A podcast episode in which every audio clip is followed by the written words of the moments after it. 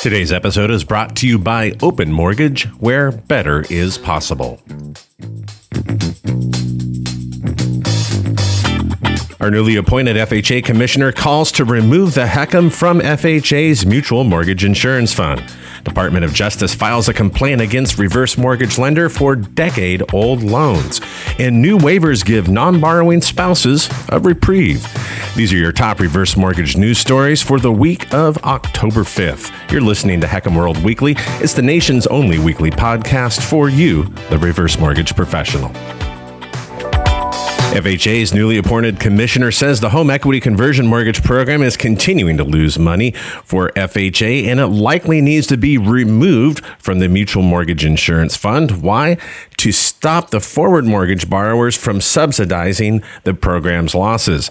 The commissioner said, I think from the perspective of FHA's financial sustainability, the HECM has some issues. It continues to be a draw on the capital reserve. That's due to a lot of factors. It's a reverse amortization loan. Very much the appraised value of the actual property is important, comes into play here, as well as the interest rate environment. And the intricacies of the program do make it somewhat complex to manage, says FHA. And the ongoing need for the program to be subsidized has increased increased scrutiny by both regulators and lawmakers. I think taking the HECM program out of the fund, providing more transparency into what's happening in the HECM or reverse mortgage space is going to be a great thing for potential borrowers, for the public, and for the industry, said the commissioner. Now, I'd just like to add here to date, I do not see that we have a specific cause for every default, not for the termination of a reverse mortgage loan, but is it because someone remained in the property too long or it sat in the market in REO status? But an actual specific cause for each and every HECM that ultimately becomes a claim in the insurance fund. So those are my concerns.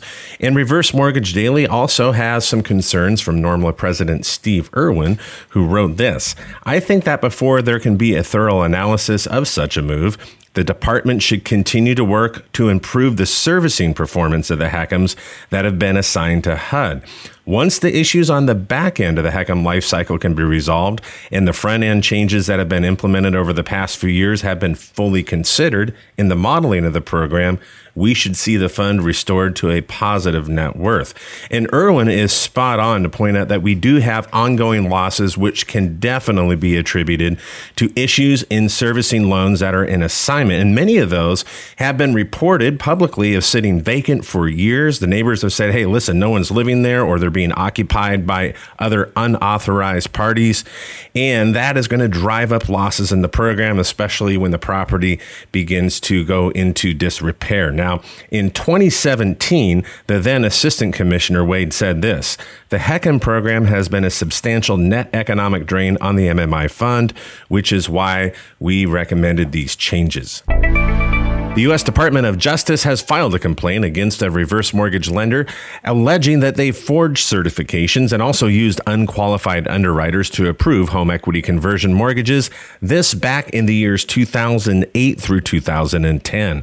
Nutter Home Loans, formerly known as JB Nutter, allegedly took these practices in an effort to bolster their production. This, according to a recent article in Reverse Mortgage Daily, which has summarized the filing.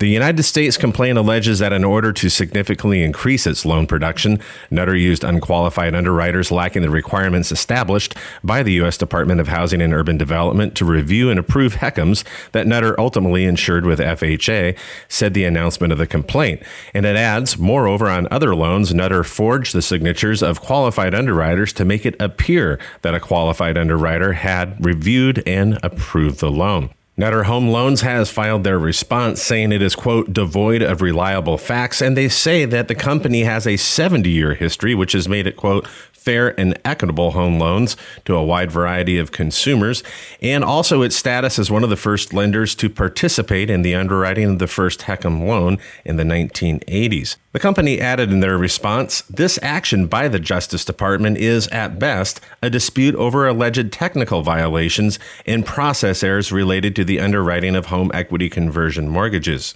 Not only do the allegations relate solely to conduct that has occurred over a decade ago, but the complaint also fails to mention that during this period, HUD's guidelines were far from clear and consistent. Non borrowing spouses are getting a reprieve, that thanks to waivers issued by the Department of Housing and Urban Development. Under current guidelines, non borrowing spouses must establish legal ownership within 90 days of the death of the last surviving borrower or their spouse, which would give them the legal right to remain in the property which has a home equity conversion mortgage attached to it. And here are some excerpts from the waiver. One, the partial waiver is limited to a 12 month period from the date that it is issued. And the granting of this waiver or extension actually will help reduce potential increased risk to the Mutual Mortgage Insurance Fund, which backs FHA insured mortgages. That said, now is the time to go through your files, or perhaps you already know off the top of your head which individuals recently lost a spouse that are listed as a non borrowing spouse on their reverse mortgage contract. Reach out to them, put their mind at ease, let them know about this new policy, and if you need to, you can always put them in touch with their loan servicer. Thank you for joining us for another edition of HECM World Weekly, where you can get your reverse mortgage news on the go. If you're listening on iTunes or Podbean, be sure to go to hecmworld.com because there you can find our latest breaking video commentary, analysis, weekly articles, and our monthly Top 100 HECM Lenders Report. If you have not seen that or downloaded it, be sure to do that as well. Thanks again for joining us, and be sure to return next week for more reverse mortgage news.